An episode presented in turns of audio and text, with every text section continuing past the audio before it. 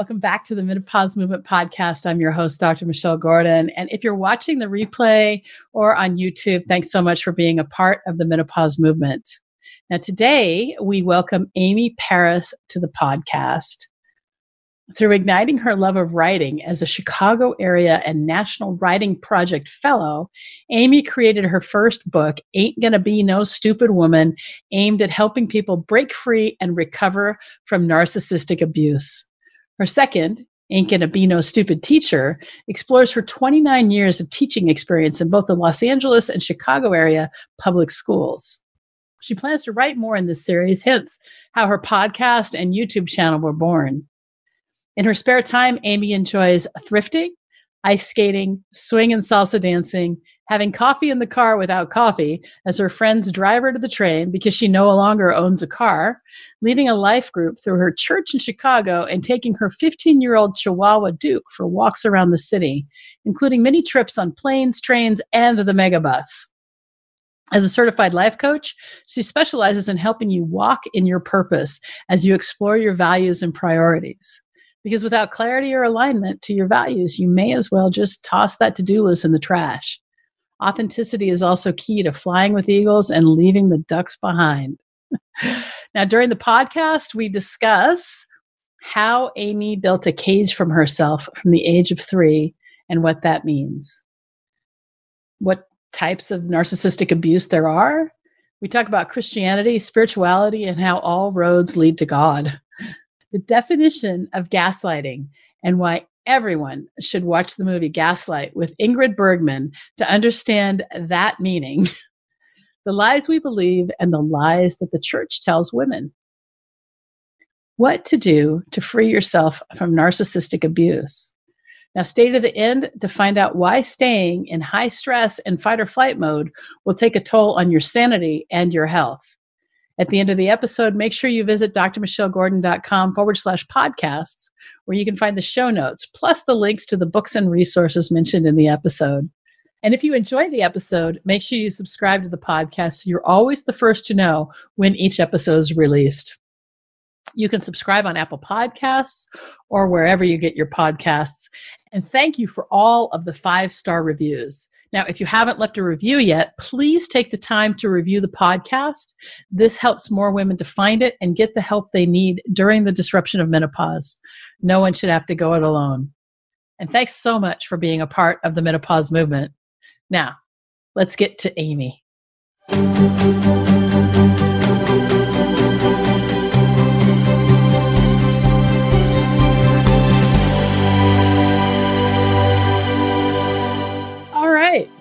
Wow. Amy, welcome yes. to the Menopause Movement Podcast. Thank you. Happy to have you here. So, what is interesting, I think, about you, and what I, I think is really apt for our audience, is you help women kind of get out of relationships with narcissists. Is that yeah? So let's let's hear the story of how you got into that.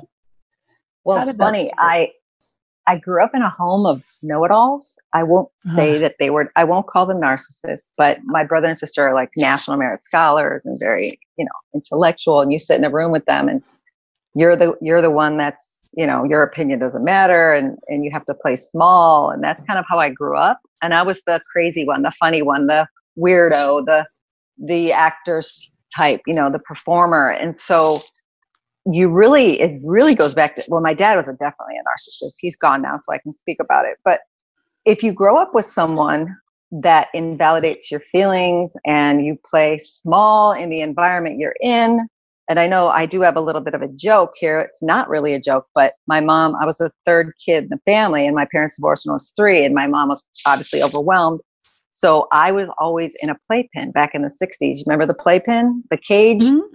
so my brother and sister were roaming free in the background, you know, just in the backyard. And I would be sitting in this cage with my stuffed animals. And I know as a three year old, that sounds weird that you would even be sitting there interpreting, like, well, what's wrong with me? Why am I sitting in this cage? And you, you interpret it in a way that that makes you feel like, well, I must be a nuisance then. I must be something wrong with me, that sort of thing. So again, that childhood stuff, it starts the ball rolling but it doesn't mean you got to stay there. So, right. Okay. So I just want to understand. So you had your brother and sister were playing, and you were stuck inside a playpen. And the story you told yourself, uh, yes. uh, the way that you made it make sense for yourself was that you didn't really matter.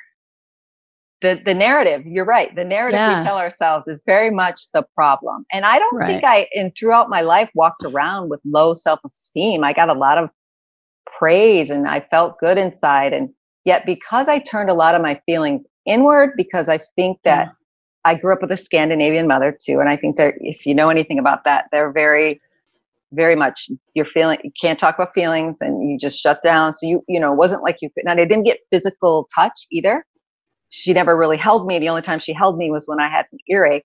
So I get a lot of earaches. So she could rock me, you know. So throughout my childhood, even through college, I got earaches. I don't have earaches anymore, but Wait, let's, let's of, back up to that because I think that's yeah. I think that's really key. You know, mm-hmm. one of the things that you know we have a program. It's called the Meno System, and and we help women go from meno misery, you know, where the symptoms are really kind of holding, you know, really keep making their life turn their life upside down and just really being yeah. a problem to meno mate and they start living the meno mate way and nothing bothers them anymore mm. and you know you're we talk a lot about the stories that we tell ourselves. And so you know i've heard you say just in this you know brief brief introduction that you know you weren't you were you're craving physical touch. Mm-hmm. and so the way that your subconscious managed that for you was to give you earaches. Yes and and until you realized that subconscious programming you know and started to unravel that you continue mm-hmm. to have earaches and i think yes. i just think that's really fascinating because one of the things we talk about a lot is the fact that as children we don't have the we don't have the adult history to filter our experiences and so we create our own you know cage in a sense of yeah. thought Mm. And until until we grow up and we start to, you know, if we start to unravel these stories, like what, you know, what is causing me to believe that? What is causing me to think that I am not worthy? What is causing me to think that I belong in a cage? What is causing me to think that my feelings are invalid? because of all the stories that we told ourselves as we were kind of coming through the experiences. And so, yeah, so that's, I just think that's really fascinating. It's, it's fun. I like how you use the really word, work with you use the word cage too. It's funny that yeah. I was literally interpreting my life as a, like an animal in a cage. Yeah. And man, I'm thinking I'm processing some feelings as we talk about this. I was always feeling, and I still do, in a relationship, feel like I was always in a cage. Mm. I always felt like I had to play small or I had to, you know, tiptoe around the person I was with. And wow, I just processed that as we talked. Let's unpack it then. Yeah. So what is what's the big aha here? Well, I think I thrive on being alone. And COVID, I have loved every minute of it in terms of the alone time. And yet I don't like the tugging at me factor. So I know that I've trained myself, maybe because of my day job as a high school teacher, I've I've gotten so tired of people all day because I, I appear to be an extrovert, but I get my fuel from being alone. So again, even as the job I chose, if you notice, I'm in a cage, a classroom. I'm in a system that is oppressive. I am not able to truly be who I am a bit. You have autonomy as a teacher, right? But mm-hmm. but this whole be who you are is like it's one of the greatest things like i finally in my 50s which is what i love about being in my 50s you finally get to a point where you're like i don't care what you think. Yeah. i'm going to do me i'm going to thrive. I'm not going to allow the world to tell me who i am or what i should subscribe to. So the cage factor yeah i'm like i live in a, a very small apartment as well and i don't i don't ever want to have a big house that makes me like get hives. I don't know because there's a loneliness in a big house, right? There's all these empty rooms and there's high ceilings and it depends. It like, depends on the story you decide to tell yourself about that's it. Right. I mean, that's I, so good. I have a big house and and I love it because I've got space here for my office and I've got a yeah. gym. And it's yeah. been I mean, COVID hasn't been that bad for me. I mean, I'm a surgeon, but I quit yes. surgery and yes. I don't have to go back to the hospital. You know, I'm, I'm, working on the podcast and working on changing women's lives, you know, yes. pretty much from the inside out. You know, uh, kind of reframing what menopause really is. And you know, we look at menopause, and menopause is is a time in our life where we can like become empowered and and really become who we want to be. It's, it's the time for us to reinvent who we are. And what I love about my own menopause experience is that I've been able to kind of unpack all this programming that I had from from when I was a child. And one of the stories yes. that I've told a few times on the podcast is that when I was 5 years old, I made this decision because of something my mother said was that I couldn't make money unless I was a doctor. So that subconscious program. So I had to become a doctor in order to make money because wow. my mother had two brothers, like a brother and a brother-in-law who were doctors. And she made some comment when I was five years old that, you know, they're rich, they're doctors, they're rich. And so I wanted to make my mom happy. And so I said, okay, to my my five year old self, interpreted that as, okay, the only way I can make money is to be a doctor. And I didn't well, unpack that. Pro- well, that's not a bad prophecy. I mean, she could have said the only way to make money is marry a rich man or something like that. Look at that's what you true. did. Okay, I'll that's be a true. doctor. But she didn't I'll say that. See, this is she said those oh, guys are rich, they're doctors. And I my five year old brain says I have to be a doctor to make money. And so my subconscious programming, I mean, I didn't start medical school till I was 31. And so my subconscious programming made me go to medical school and Amazing. you know eventually i was able to figure out how to make a lot of money but then i was like i'm not fulfilled in this this is not yes. what i'm called to do no. and so you know over the last you know five six seven eight years i've been you know studying menopause and figuring out why i you know why i have hot flashes and why i feel like shit sometimes and why yeah you know and and why my emotions were taking over. And so and i was like well this is not what i'm called to do. And then i started to do you know the menopause movement and started to, to help women. And i'm like oh this is my calling. That's and I was able to leave surgery. So so this this comes back to what you said about be who you are you know? And sometimes sometimes who we are is somebody very different from who we think we've been or the, the identity that we've constructed because of what people have told us or how the story that we told ourselves and yeah. what i think menopause is such a great time for us to unpack every single belief that we've ever had about yes. ourselves so yeah so uh, let's talk a little bit about on your on your outline. You said something about this word situationship. Yes. So talk about what is a situationship. Well, a lot of times when you don't really know who you are, or even maybe don't want to be in a cage in a relationship. A lot of times people they call them situationships, right? They it's like an urban dictionary word where it's not like your boyfriend and girlfriend. It's not like you're dating, but you maybe the hookups happening or that's another reason like a friend with back. benefits yes and you know i used to believe that even as a christian i used to think oh that can't apply to me that's archaic i can totally have sex outside of marriage no problem and then i would just be like thinking about when i was a kid not a lot of touch right so then i craved the touch and because of that the promiscuity never gave me any fulfillment Mm-hmm. If anything, I think it brought more destruction into the narrative. I tell myself it brought me more destruction. And I don't think I consciously walk around with low self esteem, but something in my subconscious, obviously, you know, the daddy issues didn't help, daddy leaving, getting married a couple times and showing up yeah. in and out of my life, you know, all that. I don't like even today, I don't really walk around with that because I have a relationship with God. I think that has a lot to do with it. But yeah, that whole situationship or a tolerationship, you know, somebody you're in, maybe even in a marriage, and everybody's doing the eye rolling. And to me, if you're eye rolling a lot in your relationship, that's a tolerationship. That's not a relationship, you know? toleration. So I think I've seen a lot of marriages too where I'm like, whoa, okay, nope, nope, nope. And and you try to think to yourself, okay, yeah, all right, I'm open. Only if God sends him though. Because I'm not up to like you know going on the apps and that meeting someone and all that and getting validation from other people i think that's one of the mistakes we make as women we try to get validation from other people and that again causes it, you know that's that that whole situationship it, it, it's like a drug right you you can get your thrills and then a couple days later it's it's you come down off that high and it's like you know i've never done heroin but i mean it's it's something that i think does you know, same thing to the brain, right? You're the doctor here, but it's, it's well, you know, I, I, think we should talk a little bit about, you know, you, you, you, you mentioned a little bit about Christianity and sex. And the, the one thing I have to say is that Christianity's got a really view of sex. Okay. I know. It, it does. I and, know. and, you know, I mean, I grew up in the church. I grew up Catholic and then I, then I became, you know, like a born again Pentecostal type. Uh, and yeah. then I was an atheist.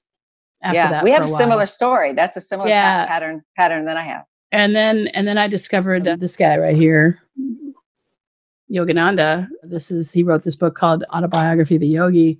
And that book changed my life because it made everything make sense. But what has happened, I think, is that over the millennia, people have taken the words of the sky, this guy who was who was so amazing and so in touch with God and in such congruence with with what his message was supposed to be. And he was able to perform miracles and he was able to just always be in touch and he taught his disciples how to get in touch with God.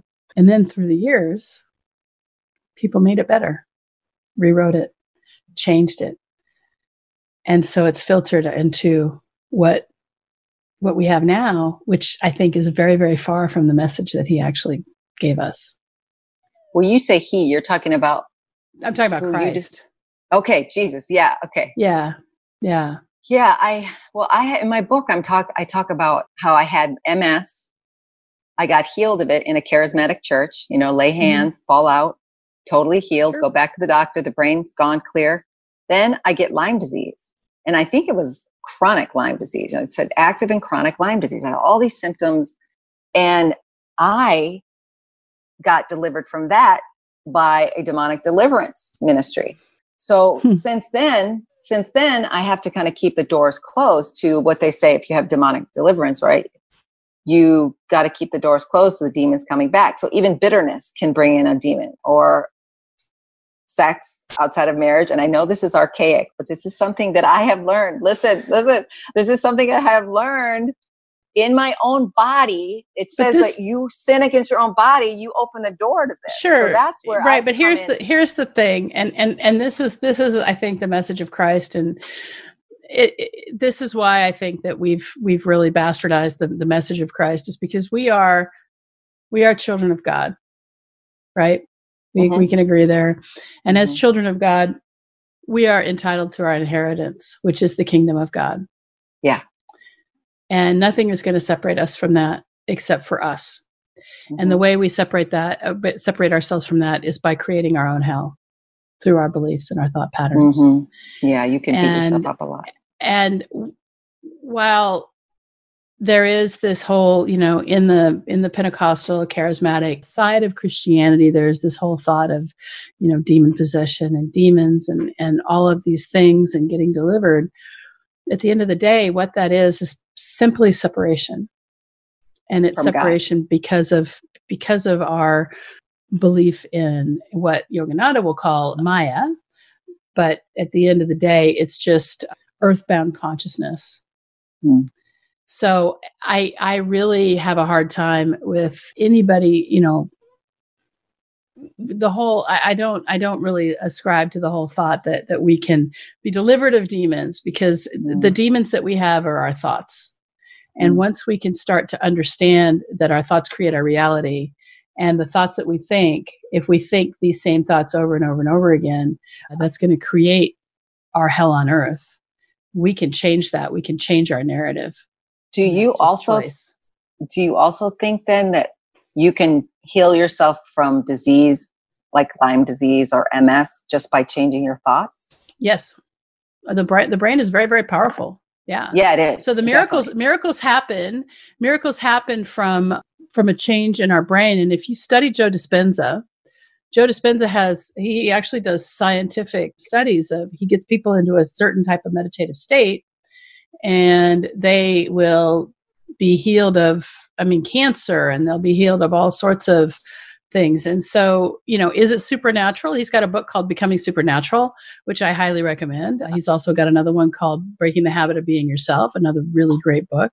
What he does is he he will measure certain things like IgA, immun- immunoglobulin A, which is a marker of our immunity. And he'll, you know, he'll people who haven't been able to walk are able to walk after these meditations. And the point is is that we live most of the time in our conscious mind 5% right? But we've got 95% of what of our programming is in our subconscious. Yeah. and so if we can get into our subconscious and change that programming then we can be healed. But the way we get there is is variable. There's many ways to get there. You can get there through you know a demonic deliverance. You can get there through prayer and laying out of hands. Laying out of hands is really powerful. Yes. you can get there through meditation and activation yes. of the pineal gland. At the end yes. of the day the very first spirituality was yoga. And christ taught yoga at the you know and when you when you look at it we don't know where he was between the ages of about 13 and 30 right and there's evidence he was in india learning yoga i did not so, know that i used to do yeah. hot yoga yeah but wow. it's not the same so the yoga that you're thinking is yeah. just moving your body mm. but if when you when you start to delve into you know the gift of india is spirituality india mm. india all of all of spirituality kind of emanates from india and when you when you read the Yoga Sutras and the Bhagavad Gita, there are so many similarities with the Trinity.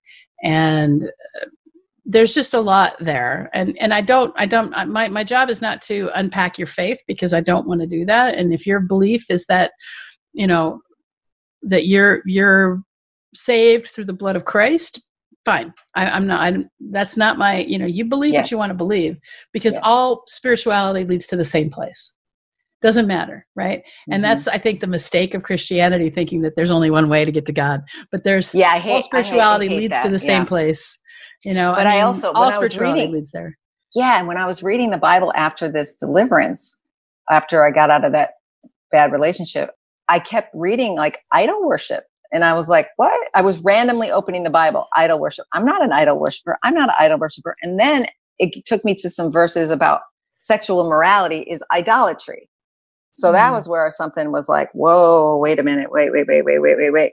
So when I put me on the throne, and it's like, that's where I was disconnecting from God because I was on the throne. So right. if I look back on it, even too, like low self esteem, it's not about self love. It's to me about God's love will give you that self esteem if you look at yourself through his eyes, but also have a relationship with him, which I think people don't have a relationship with him because they're like, oh, I'm, I'm a sinner and I don't want to go to God. And they go with this shame, but God is a God of love. Well, again, again, we go back to the fact that we are children of God and God is both male and female. And unfortunately, because of the patriarchy, the patriarchy turned God into a male.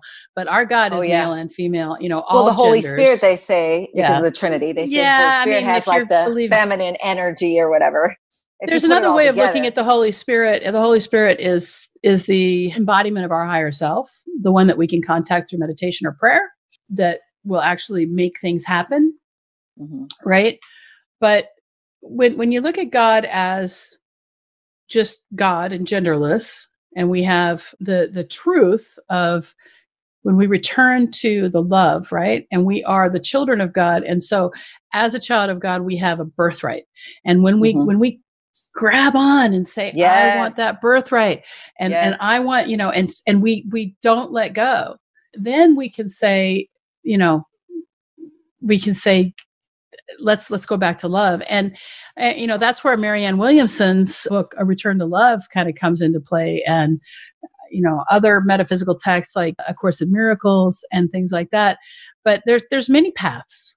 There's many paths. Well marianne williamson isn't she the one who said we're not afraid of we're afraid of success kind of like that whole playing small is part of our problem, but success is what I, I wouldn't know. I'm really bad at misquoting, but I know that she has something to do with like we're not afraid of our failures we're afraid of the power that's in within us or something to that effect we, that, that's, that's, actually can be true i mean i think yeah. there are some people who are really afraid of failure as well mm-hmm. but but i have to say that once i i mean just to kind of close the loop on spirituality uh, and then kind of get back to narcissism. the biggest change in my life came when I started a spiritual practice and got out of my own way. Mm. And just, uh, just, just kind of got into the the allowing. And so, my encouragement for anyone who's listening or watching this podcast episode is to say that this spiritual practice is whatever you make of it. It's going to change your life no matter. And if all you do is sit for five minutes every morning in silence, that's a good enough start. Um, and you don't even have to have thoughts on God. You don't even mm-hmm. have to mm-hmm. believe in God. But yes. a way to silence your brain and start to realize that, you know, to just to train your brain that's probably the most life changing advice I can give. Very great advice. I think that whole yeah. side, the chemistry of the brain is very much, God's in all that too. Oh, um, yeah. God's you know, everywhere. Healing. Yes, he is. Yes, he is. Yeah, yeah. But it's funny yeah. if we're going to transition into narcissism. I my book describes it as demonic. So that's all right. Narcissism is a is is is really you know it's a true true belief in self over everything else. Yes. Right? Putting yourself in the middle of everything, and and and it's interesting because when I was married to my husband back in the, we got married in 1988 and then we had a really really bitter divorce and we had mm. we had to do psychological testing because mm. we had a mm. kid and everybody involved there were four people involved that had to get tested it was it was me it was my ex-husband it was my ex-husband's then fiance who he's since divorced and the woman that I was with at the time and every single one of us were narcissists oh. based on that psychological assessment. Oh, every wow. single one of us and so we we and and i was looking at it and i was like okay and then i start you know and so now like when i talk to my brother so you know everyone in my family's gone except for my brother so i had two older brothers and then our parents oh. and i have one younger brother and so everybody's passed away and my younger brother and I talk a lot about how you know, we, you know, my parents were both narcissists and they raised a family of narcissists. Oh my and, gosh. Yeah. Yeah. And so so undoing all that narcissism has been has been kind of my life's work. Good for you because most narcissists yeah. don't even think they have a problem nor do they care to fix themselves. So it's like I guess we're all on the spectrum and you were on the yeah. lower end. Um, but that's beautiful. it's hard to say. It was working. really only about me. It was only about well, me for years and years and years. It's and years funny that years. you would attract a narcissist. Usually, narcissists are attracted, or they they okay. I heard this. They date up. You have it like if you have an energy that's positive and you have you're successful and you're really doing well in life. They want a piece of that, right? So they can like kind of glom onto you and then ride the coattails of your success. But in the midst of that, they beat you down like they they mm-hmm. only like you when you're down they they gaslight you they invalidate your reality they yeah. it's an insane making situation and i am i'm shocked that you were with a narciss two narcissists together. I haven't done any studies on that but wow. Yeah yeah no, my ex-husband my ex-husband was was a narcissist. My my my ex-girlfriend at the time very narcissistic so uh, yeah i i tend to attract the narcissists Oh, and now you're so, attracting. See, isn't that interesting? Now that you're getting healthier, you're attracting yeah. the narcissist. Yeah, See, that's another so, thing. Oh, but we we're so me centric. So remember, yeah. remember, you know, but kind of now I go back to the spiritual side of things. You know, at the end of the day, what's happening here on earth is that we are spiritual beings who choose to come, live in a bag of skin, and our job is to get back to spirituality, get back to who we really are. And so when we start to really understand that the body is limiting because we are truly pure consciousness that's yeah. you know at the end of the day it's just awareness right and yeah. when we can get past we start to like really get past the, the limitations of the body and mm. and become and, and start to understand that that we are awareness inside you know and you can get through there get there through prayer you can get there through god consciousness you can get there through yoga and meditation but when you when you start to realize that then then it's the things that seem important to the narcissistic people stop feeling important oh right yes. and so yes. and so for me you know becoming aware and starting you know and and and i think it all kind of plays in you know with me quitting surgery and you know it, it all because because at the end of the day now i'm not focused on me or my career anymore i'm focused on wanting to you know my, my role now is to assist other women into becoming who they are who their best isn't that that's selves. beautiful that's truly where we're meant to be it's like the focus off the self and onto others is when i think yeah. the true joy and peace comes into your Absolutely. life absolutely so that's yeah. beautiful so if if i'm somebody who's who's starting to realize that i'm in a in a narcissistic you know in a relationship with a narcissist and and and let's just define gaslighting because not everybody knows what that is yeah so let's well, you know, you, let's let's you, start with that. If you see the Ing- Ingrid Bergman's movie in the 1930s called Gaslight, it really explains yeah. it well, and I'm going to explain it through that medium.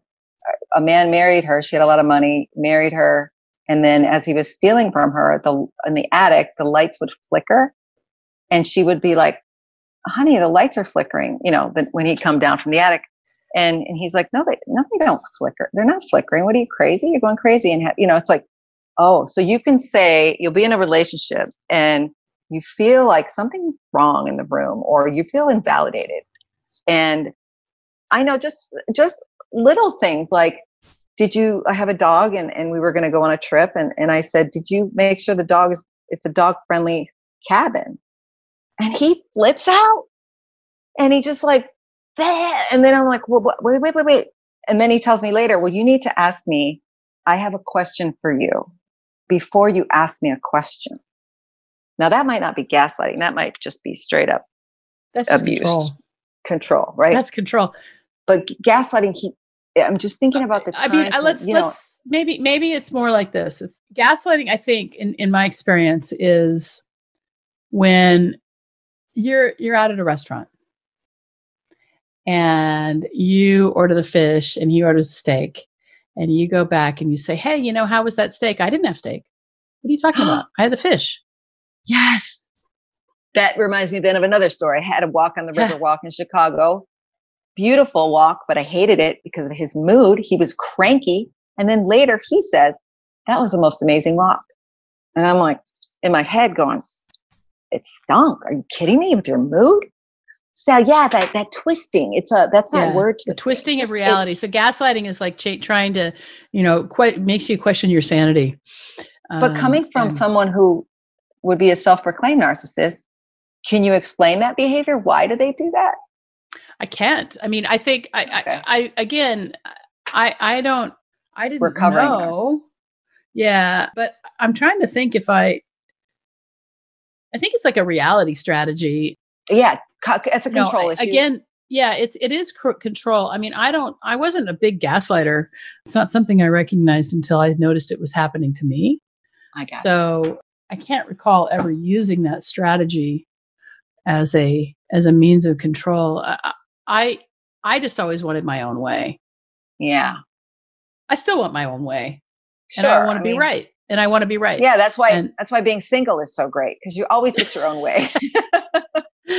yeah, but but at the end of the day, I mean, you know, you have to compromise and and yes, and so yes. I'm, you know, of course in my I second know. marriage it's we've got a we've got a our seventh anniversary coming up in my second oh, marriage good. and we've been together for 15 years and it's it's interesting because we you know it, it has been a lot of compromise you know a lot of compromise and and me trying to find myself throughout this whole yeah. this whole time my wife yeah. is my wife is you really you know she's always she's always known what she wanted to do and she's doing her thing.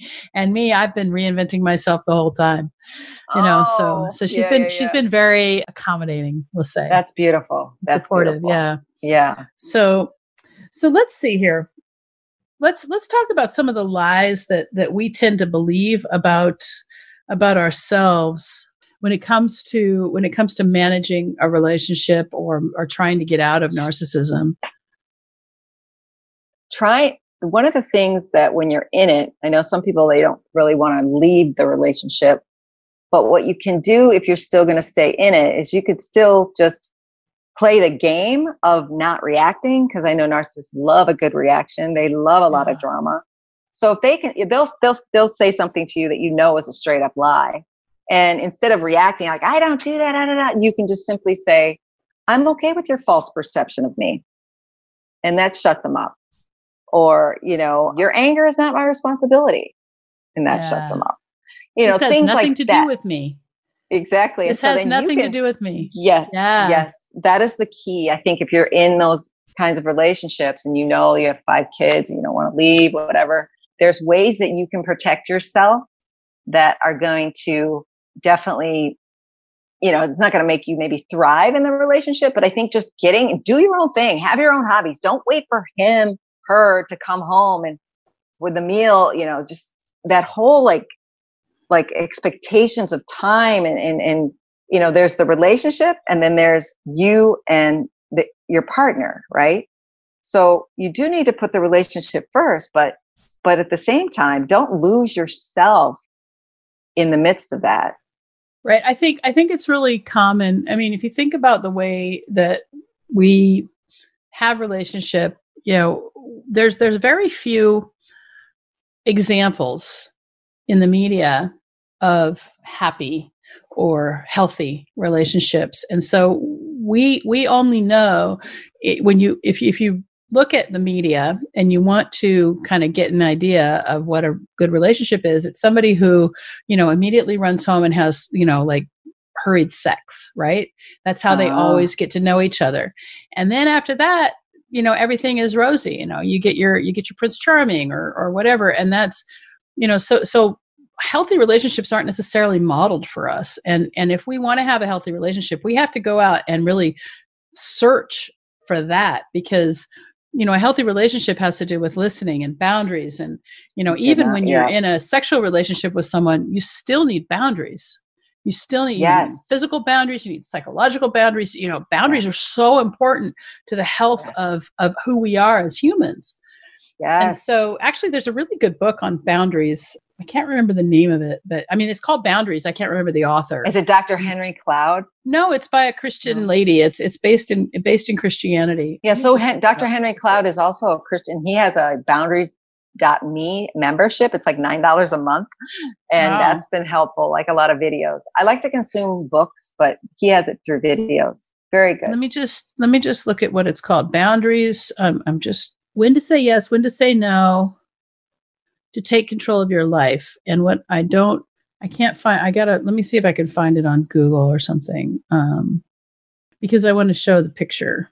Yeah, boundaries so. are something I'm still working on. Like I don't have any relationship with any kind of like romantic relationship right now, but even with friendships, I'm still struggling with certain like feelings that come up and then what what's this feeling and why am I feeling oh, Henry way? Cloud oh, and John Townsend. Yeah. Is that who you're talking him. about, Henry Cloud? Yeah. Yeah. Yeah. Yeah. So there's a membership there for 10 bucks a month on learning about, yeah. about boundaries. It's really it's really good. Actually, I recommend it in my book. So yeah, great. you can buy you can actually buy this book Boundaries for 5 bucks. Awesome. Um, I, I bought want, it back yeah. in my 20s. So I met him and I bought it in my 20s. On christianbook.com and okay. it's 5 bucks. Oops. This yeah. is something else. So yeah, so you can get this is the book and it's That's all key. about boundaries uh, is key, but that's another but boundaries, one. Put that into yeah. practice. And when you when you start to put into ba- in boundaries, you can disconnect from from that narcissism because yes. the other problem I think with narcissistic people is they they tend to reel people in and then and then and then make that make it since everything's all about them the narcissist who's looking into the water right i mean that's narcissus you think yeah. about back yeah. narcissus became right, a flower right, right. that the overlooked yeah yeah yeah I fell overlooked the you know so yeah. when when you when you're when you're living with a narcissist and you start to recognize that that that that's happening you know the narcissist is getting all of their all of their validation from the control of you right? Uh-huh when uh-huh. you can start to see yourself outside the relationship as a as a somebody who is independent and then that person that narcissist is no longer controlling you you can actually say things like no this has nothing to do with me. Yes. Right? And so but but it does require you to change your thoughts. And that's why you know in in my program the Meno System it's a one year one year experience actually. We actually go in depth into how to manage your thoughts because you know that's that's so important. Thoughts you know your thoughts make your reality. Yeah and yeah. yeah so yeah. I just I, I agree totally. And i get you mentioned like you know the the whole dating advice people get where you need to let the person chase you and you need to let well that's the whole thing about the narcissist. They love bomb you for three months or whatever until they capture you yeah. and you're perceiving it as whoa they really love me and yet it's just a trap you know so that's where i'm still working out my recovery right now you know i'm still not sure about that next person that decides to think they're interested you know so yeah. thought life thought life that's good yeah well it's i mean it's just so key that we that we you know I mean, listen, we we think maybe 60 to 90,000 thoughts a day and yeah. You know, 80 to 90% of them are, you know, n- negative, untrue or not helpful. And so yeah. when when we can control not control, but when we can manage and change the thoughts in our mind, then we can and you know some of this comes back to spirituality and finding the bliss in being a child of god or being a child of you know or or even you know just just listen if you're an atheist that's fine too yeah. i have no judgment there but just just if you can get into a place even transcendental meditation where all you're doing is you know repeating a mantra for 20 minutes training the mind as if it were another muscle is so key i love you know? that it, it's it's just so key to having a well, life that it's is you know fulfilling. it's funny. You it's funny you say that because in covid i got the covid 10 pounds you know? And mm. i i usually have like an inner self-loathing about my body. I didn't realize i did. And yeah. yet lately the last two days i've been praying about it. And i've been every time i walk and see myself in the mirror or i'm walking the dog i have been telling myself wow, you looking good. Look at you. Yeah. Look at, oh, you're beautiful. And I've never done that in 54 years. Tomorrow it's my birthday. Yeah. Happy birthday. But I just was like, thank you. But I was like, what? All these years of self loathing. And I used to have like a, what I call a booty rag. I would put a, a sweatshirt around my butt because I didn't want people to see it. And now I'm walking out without my booty rag. I'm like, here it is, everybody. Here it is. Because I yeah, no, thick, that's you know, fine. You know, so and so I just like, okay. You're finding out who you are. You know? Yeah. And how long have you been out of this relationship? A year. Okay, so you just and you wrote a book about it. Yeah. What's Not the name just of your about book? him. Ain't gonna be no stupid woman. That's great. I can explain that title if you need me yeah. to. Um, I was writing a book, and I'm still writing a book. Ain't gonna be no stupid teacher because my mom, when I was 22 with an English degree, two months away from graduation, I'm like, what am I going to do with this English degree? And she said, why don't you be a teacher? I'm like, I ain't going to be no stupid teacher. And I remember verbatim, we grew up in the country and I was yeah. I'm thinking that's where I got that vernacular. But it was like, wait a minute. So then I was writing that book, and then this happened, and I was processing it. And then I thought about all the patterns in my life, and I definitely have it. The preface is all about the plank in your own eye versus mm. the speck, you know, the Bible verse with why are you yeah. worried about the speck in someone else's eye and not the plank in yours. So my preface is all about the plank in my own eye, but the book is about the speck in everybody else's. So kind of flipped. But I um I'm going to continue with Ain't Gonna Be No Stupid. I've got an Ain't Gonna Be No Stupid podcast. I've got an Ain't Gonna Be No Stupid YouTube channel now, and I've I've I've definitely yeah, it's definitely following me. I know you're supposed to have all these wonderful like women of women empowerment, you know, words for positive. Mine is definitely negative words, but I always think the mathematical two negatives make a positive ain't gonna be sure. no stupid. So I thought it works. Yeah, i know it works great. Yeah, yeah. yeah. So what is over functioning? Well, what I see, again, that goes back to a Bible verse as well. I don't know the verse, but it's when Mary and Martha, Jesus is in their home and Martha is running around making sure everything's fine and perfect and everything's like looking good. And Mary, Mary's just sitting there at his feet quietly. Mm-hmm. And I see too many, especially in the teaching profession, and just too many women. And if you think about it, like they just do it all. They're they're cooking, they're cleaning, they're working a full time job, they're raising the children, and there's like a, a, a, like a hamster wheel kind of behavior. And I think that a lot of times people do that over function for validation when the mm. validation needs to come, as you were saying, sitting in silence for five minutes, sitting at Jesus's feet. And that is the place that you are going to find true freedom. And I just think that the whole denying ourselves is when we find ourselves and not this busyness. And that includes television or everything we consume all day, every day to keep us from that, that relationship with ourselves, the quietness, the peace. Mm-hmm. That's definitely something I think that, that women need to grow in, especially. We've been conditioned mm-hmm. to be that way. Um, we've been conditioned to be all about appearances. We've been conditioned to do it all and serve everybody. And I know it might be in our genes and DNA. It's not in our genes. It's, it's in the patriarchy. Okay, it's Good. in our patriarchy. Yeah, the patriarchy is, you know, I mean, you look at it, it's men have subjugated women, mm-hmm. right? And again, I, I mention this book all the time. It's called The Alphabet versus the Goddess, and it's about how women were became you know misogyny started when all of the all of the when written, when written language started we started using the other side of our brains and all the female gods were killed but all the gods mm. initially were female mm. and and then written language happened and the male gods started ki- killing the female gods. And this is all in history. It's a great book. I highly recommend it and i mention it probably every other podcast. Oh, nice. and what you know what what has happened i think in history is that you know men are stronger.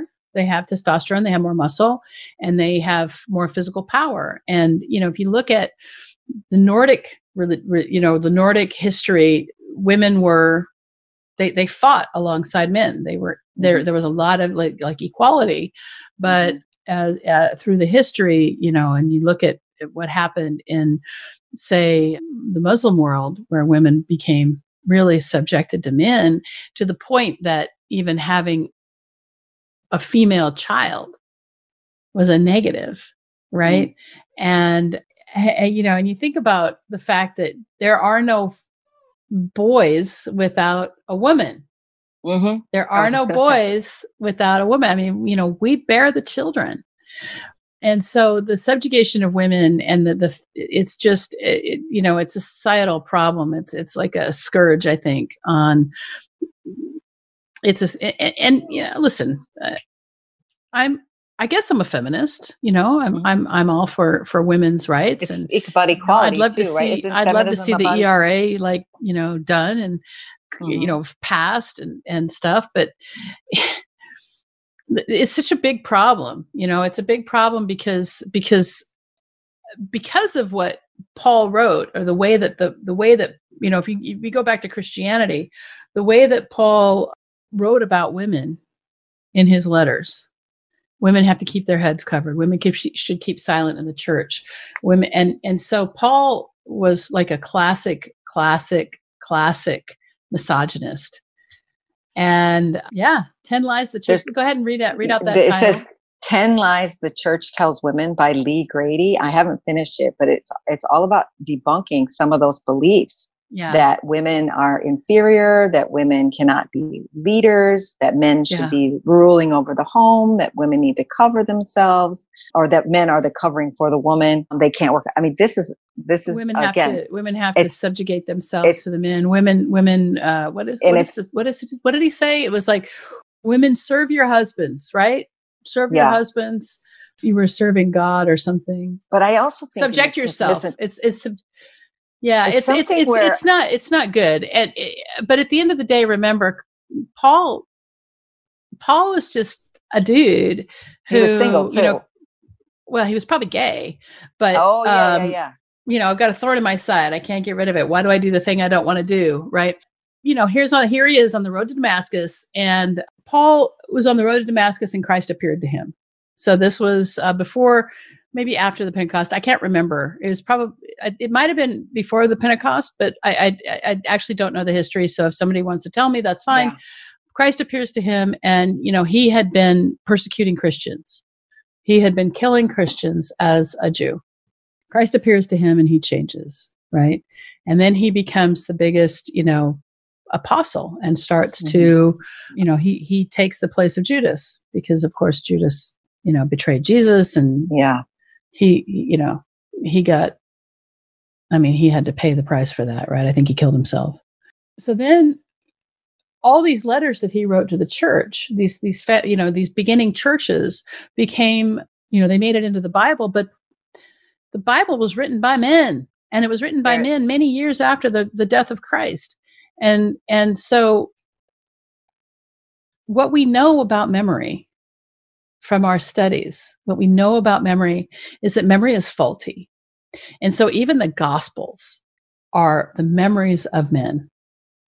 They're not necessarily what Jesus said, they are the memories of men written years after his death. And we have taken this and said, oh, this is the word of God.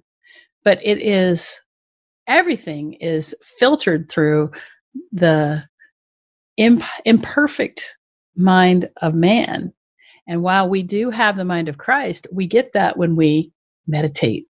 We get that when we enter the kingdom of God. And the way to enter the kingdom of God is to leave our body consciousness and start to understand that what we are is awareness. I do have to disagree about the Bible because of the experience that I had with uh, the book of John. John 4, the woman at the well, she had she had five husbands and the man she was living mm-hmm. with was not her husband and he asked her for a drink and she said oh why are you talking to me because samaritans were considered yep. you know and he's like the water i give you will be living water and i'm like oh mm-hmm. okay so the next day i went jogging and i go lord whenever you're ready you can come into my life and i felt a rush of like water rush mm-hmm. the minute i prayed that prayer so i really do still encourage people to read the bible just to get whatever they can try to debunk it, i'm not you know, saying the bible i'm not saying the bible doesn't have good things to say and i'm yeah. not saying that there aren't that that that what the men who wrote the bible put down are you know that some of that stuff is not accurate i mean there's really yeah. good metaphor in there and there's really good lessons yep, in there there's and, that. and the woman at the well with christ saying you know the waters i give you will be the living waters yeah okay but again those are not necessarily the exact words of Christ. Those are the words of Christ as remembered by somebody. And we know that our memories are faulty. Okay. And so could somebody have remembered it because of because of the way you know they, they were in a in a trance state and they got you know a download i mean there's certain yeah. certainly i mean listen i love the gospel of john the gospel yeah. of john starts with in the beginning was the word and the word was with god and the word was god and mm. so when you look at that and you understand that everything is vibration and that we are both particle and wave, and we know this from quantum physics, then in the beginning was the word, which was a sound, which in the Bhagavad Gita is Om, right? So we have our Amen. So in the word, beginning was the word, and the word was with God, and the word was God. It's all basically the origin of the universe. God was one thing, and then God split himself, split, it, split itself up so that God could experience itself. And so Isn't here we that, are yeah, isn't that the whole ba- Big Bang theory? Science and Bible does support when God spoke it into existence. There it is. Like that. Well, sure, like yeah, and, and they work together. And I think we think yeah. it's binary. It's not science versus God. It's all together. No, when usually when there's an explosion, there's chaos. But you know, in the in the Big Bang, when there was you know when the Big Bang happened, it was order order came out of nothing. And so, you know, there's many mysteries we don't understand. Right, right. But, you know, I think at the end of the day that there's many ways, there's many ways to, and, and, and I didn't, you know, my last four or five podcasts have all been about spirituality, and it, it's really Ooh. interesting that I think COVID um, has something to do with that. I really well, do. COVID I really think it's a time.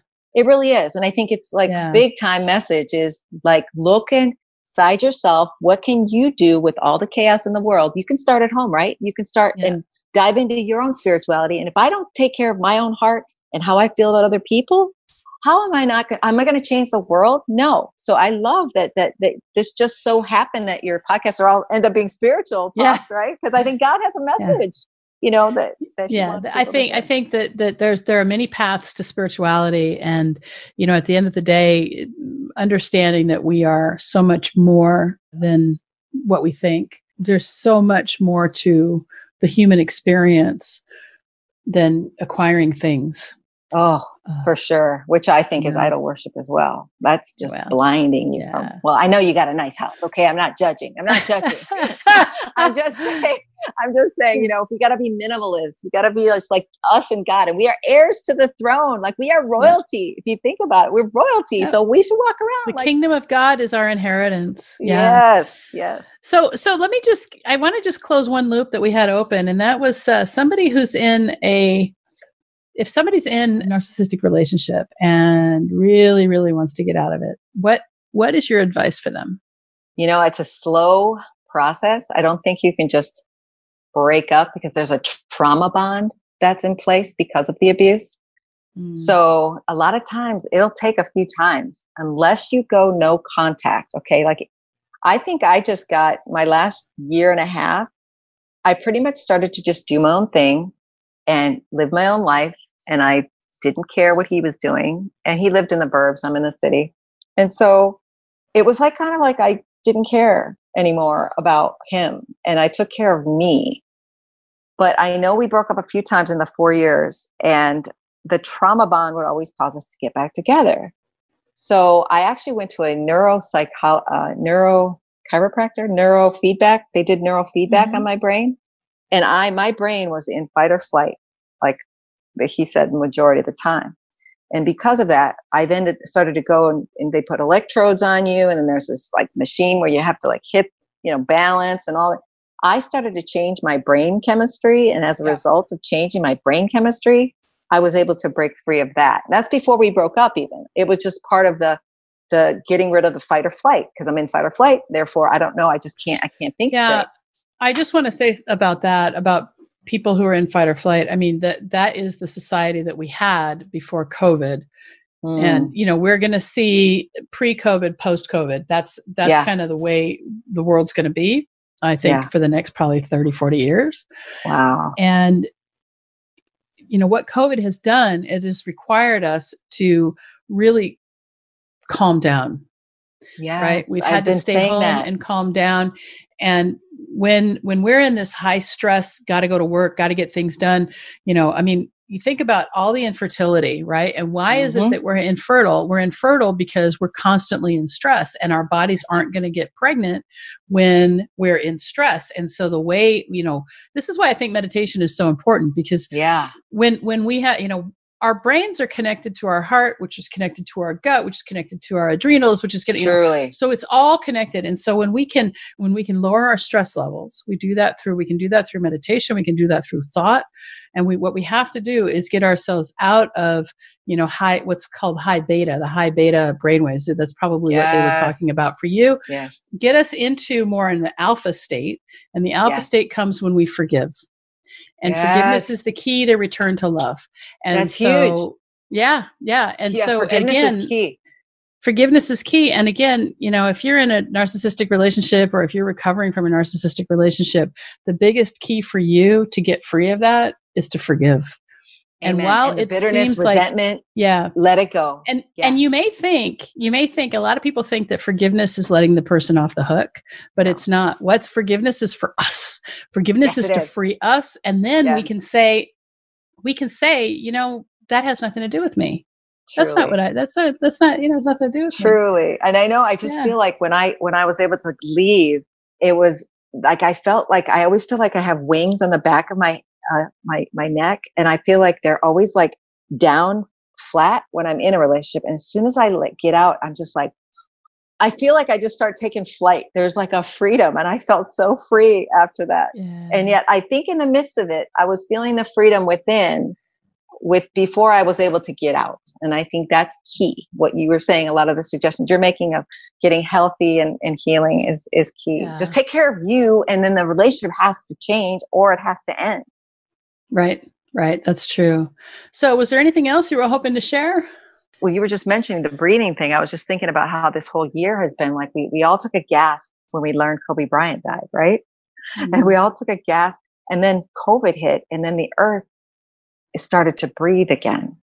And then the whole disease itself, the virus itself, affects the lungs, which is breathing. more and I mean, if you, it affects oh, the whole vascular system too. Yeah, and and it's it's beyond my my frame of knowledge. I just know what it's what it's done to people's lives in terms of reset recheck and i know a lot of the extroverts are really mad at it but i just think of like how god breathed life into us when he created us and it's like mm-hmm. breathe all god's saying is now breathe breathe breathe breathe. And so i think that that is key in the relationship. If you're in a narcissistically abusive relationship or any kind of relationship that just doesn't feel healthy, you have to take the steps for yourself. You need to own yourself. Stop pointing fingers.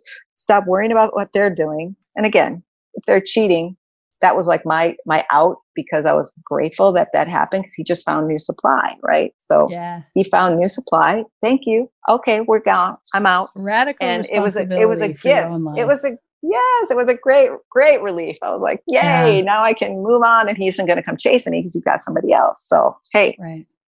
Yeah. So, where can people find you? Well, my name is amyperra.com. So, P E R R A S, A M Y P E R A S.com. And I'm also, like I said, on YouTube, Ain't Gonna Be No Stupid podcast, Ain't Gonna Be No Stupid. And that's Instagram. I have Ain't Gonna Be No Stupid and TikTok as well. Ain't Gonna Be awesome. No Stupid yeah. All right. Well, thanks so much for being a part of the menopause movement today. And Thank you, Dr. G. Really, really excited to, you know, see how this goes going forward. Yeah, thank you so much for right. for having me. Now, if you have questions about the topics covered in this or any other podcast, I invite you to open a conversation with me via email at info at menopausemovement.com or on Facebook Messenger through my Facebook page at Dr. Michelle Gordon. That's D R M I C H E L L E G O R D O N. I also want to invite you to join in our next beta group. Here at the Menopause Movement, we are always trying out new methods of teaching and the best ways to get on top of your menopause symptoms.